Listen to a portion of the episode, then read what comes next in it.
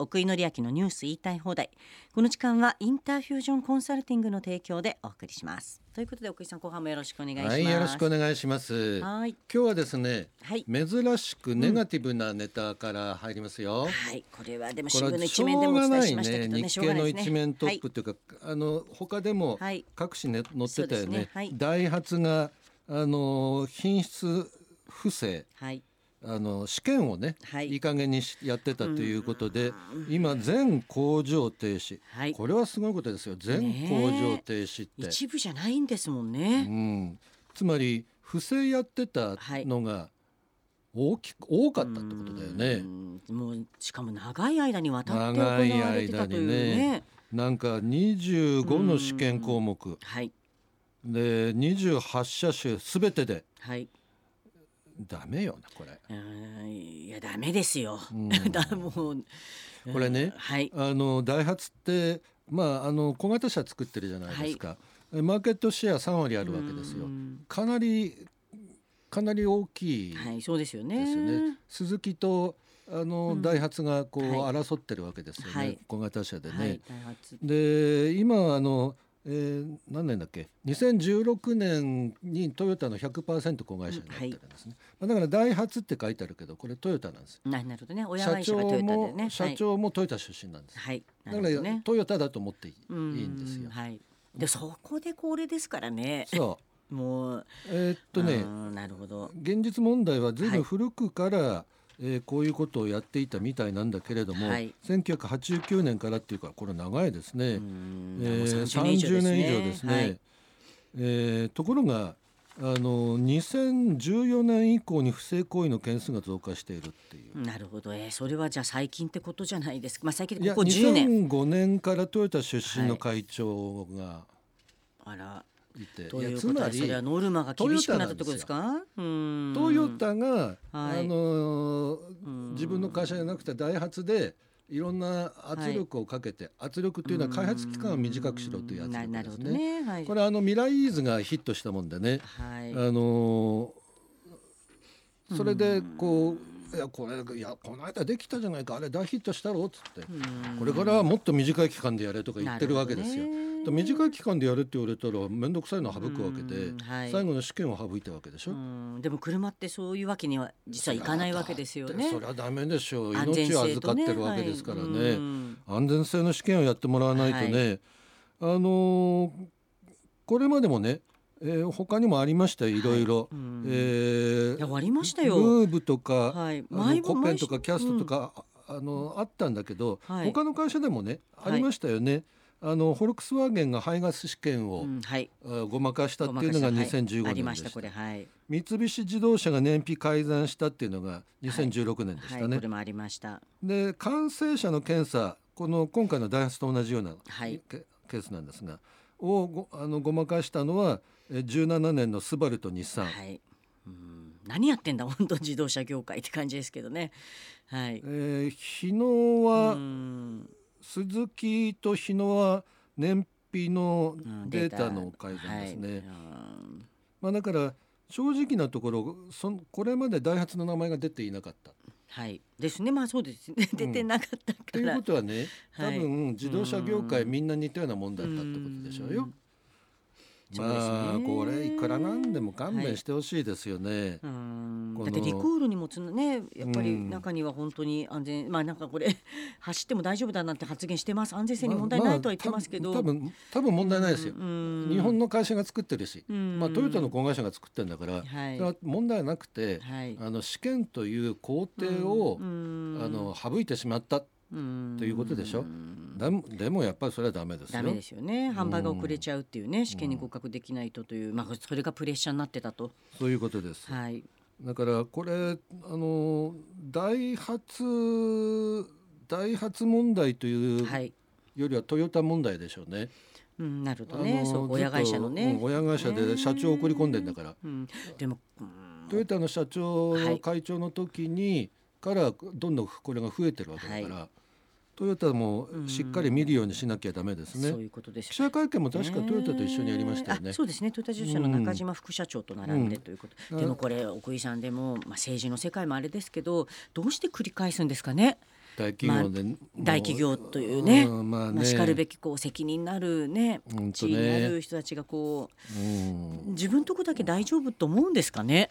なんかそうだねこれはいいやこれねあうんの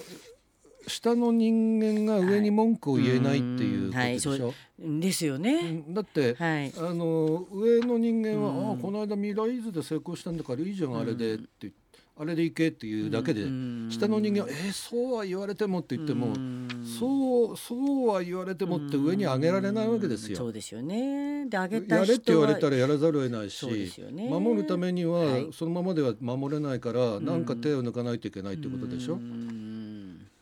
まあそれを見抜けない経営陣の不審や斜めっていうところもそれはでやっすよぱりね。せまあ経営者の責任です。そうですよね。やっぱ経営者の責任ですよね。はいこれ経営者問題です。次行きます。はい。次もちょっと残念なニュースなんですが、はい昨日ですあねこれね、そうですね。東芝が上場廃止になった、はい、はい、長い歴史に巻くってことですよね。東芝はもう100年の歴史を、100年以上の歴史を持つ会社なんですよね。はい。で、あのー上場してからもう74年うか、んはい。まあここのとこひどかったですからねボロボロでしたかでらすいや、ね。よく会社として残ってるなっていうぐらいの。あの残ってるのは、はいあもうのパワー半導体残ってるんですね。あのはい D ラムとかんそういうのは全部難度型のフラッシュメモリー、一番儲かってたやつ売っちゃいましたけそうどですよねえ。パワー半導体ってあの電源をコントロールするやつですね電圧をね、はい。あとあのえん原発関連とかいわゆる重機う、んそうですね。まあ、東芝はね。これは残っててますね、はい。あと上下水道とかうんあと、えーエレベーターとかうんはい残ってますよ、はい。あとポスシステムとかねはい、あのコンビニレジでね使われてるレジですね。な何も残ってないわけじゃないうんではい。売上高は今でも3兆3617億円あるうんはい。だけどうん。やっぱりねあの一度混乱して引きよ混乱を引き起こして、はい。あのいろんなファンドが入ってああだこうだ、ああだこうだ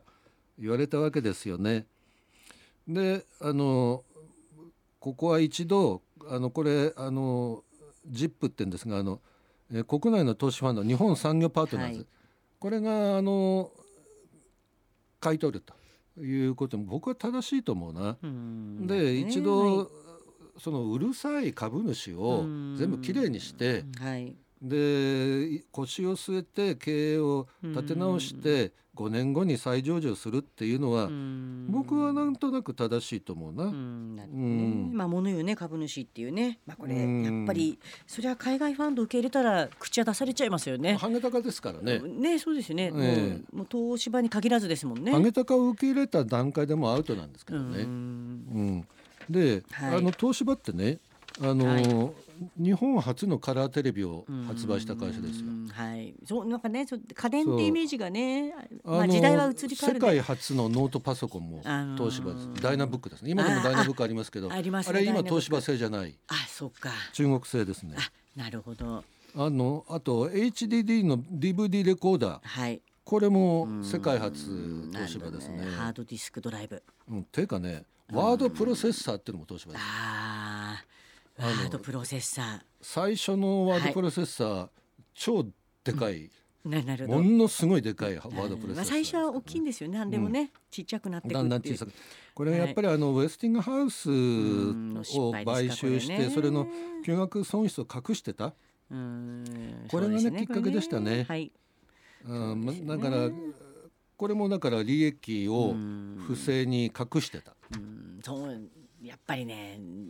バレるんですよ。そそういれうはことしちゃダメ絶対ですね。業界内でもそうまあはいこれはもうダメだろうなって分かってたうんんですよ。そうですよね。それがもう隠し通せなくなったっていうね、はい。まあ大きなニュースになりましたかね当時ね。そうこれがね本当にはい。えー買収額が2兆円なんですよ。うんでもう2兆円のうち1兆2,000億ははい。銀行団からはい借り入れしてるんだけど、うなるほねはい。えーこれ東芝が返さなきゃいけないんですって、うんなるほどねはい。いやーつまりうん買ってもらったはいいけれど、はいまた1兆2,000億の借金を背負ったうん借金を背負うわけですってことでよ、すね。それはそれで辛いですうよ、んうんまあ頑張ってほしい何しろはい僕はほら、あの死んだ親父が東芝の工場に勤めてたうんんで、あらそうなんですかあそうですかあの小生井さまんれたのは東芝の病院だしあららそうですか小学校一年まで東芝の社宅にいましたからあらそうですか東芝っ子って言い方もちょっとあれですけあそうなどんですよなものづくりのでももうねトップと言ってもそうねねトップですよねいや代表的なね代表的なねだから当時まは、あはいあのほら、えー東芝と日立とかねうん三菱とかねそうですよね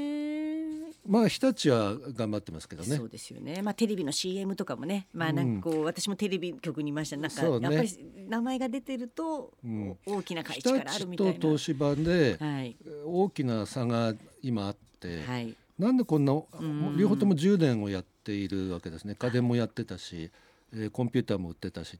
で、うんなんでこんな差が出たかというと、はい経営者でしょうねうん経営者で。す、でもそ日うい立うこにとはですよね。東芝はかつては元気のいい頃ははい名経営者出してまして、うん経団連会長出してましたからはい。はい。だけど、うん日立はあのものすごい大赤字になった後、はいやっぱり名経営者が出ましたね、うんそう今今うん名経営者が東芝にいないからこんなことになってなるほどね。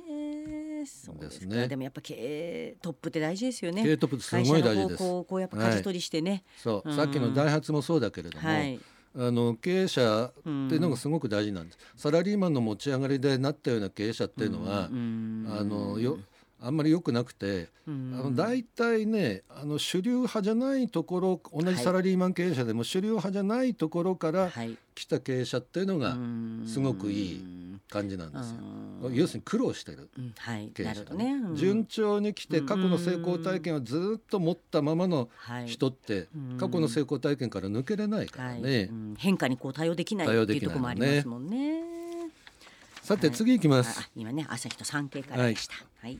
えー日次日経です経ね、っていうはかこれどの新聞にも書いてありましたけどねあそうですねあのライドシェアライドシェ今話題のね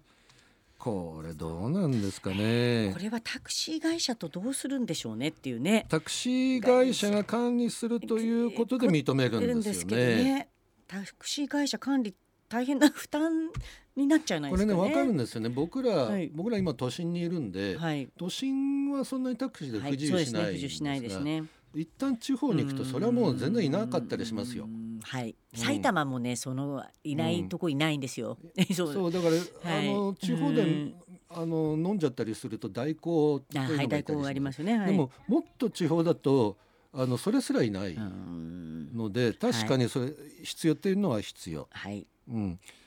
でこれはねでも海外からははるかに遅れてるわけですうよ。ん海外はもう進んでるんでいすやよね。もともとだってウーー、バーってそういうのだし、うんウーまバあーそうですよねとかうんリフト、はいディーディとかうんグラブはい、こんなんじゃないですうよんタクシー会社とか関係ないんだから。なるほどね。うん、これでもあのそういう意味ではあのこういう中途半端な形ではあるけれど、はい始めた方がいいのかうーんこういう中途半端な形ならやらない方がいいのかいいのかここは判断が分かれるところで,、うーんそうえですよーね自民党はだからら、とりあえずまずやってみようっていういところになったんだと思います。なるほどでも今ねまあ本当タクシーアプリでね配車できたりとかってそうねうんだからもうちょっ Go とかし S ライドとかねうんシステムが変わりつつある中で、熱海に行ったら、はいこのん DD のアプリが使ってましたよ、観光地で。あそうこれ中国の中国のだけどアプリですすから、か、はいでまあもそう来るのはでタクシー会社のタクすシよねーです、うん日本のタクシーってことですもんねもちろんもちろんそうこれだからねなんかやっぱりタクシー会社もちょっとやっぱり変わる柔軟性も必要だしとかっていう、うん、ライドシェアうね。んあまあまあ安全性の問題を言いますけどそうねね要するに一般の人が運転するっていうことだよね。ううんん、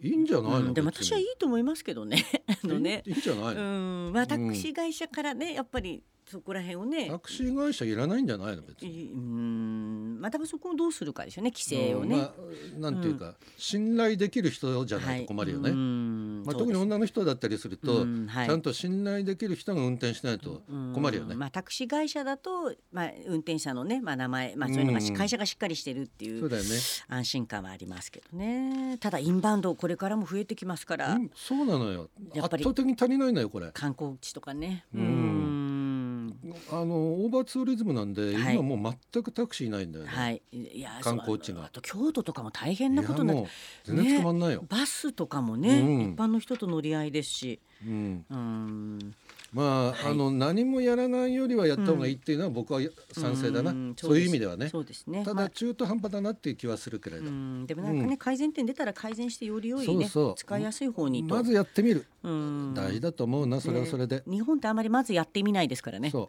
なんかやってみようじゃなくて、そう、うん、 まずそやういう意味ではいい話でした、うんですね。はいわかりました。ありがとうございました。奥井紀明のニュース言いたい放題。この時間はインターフュージョンコンサルティングの提供でお送りしました。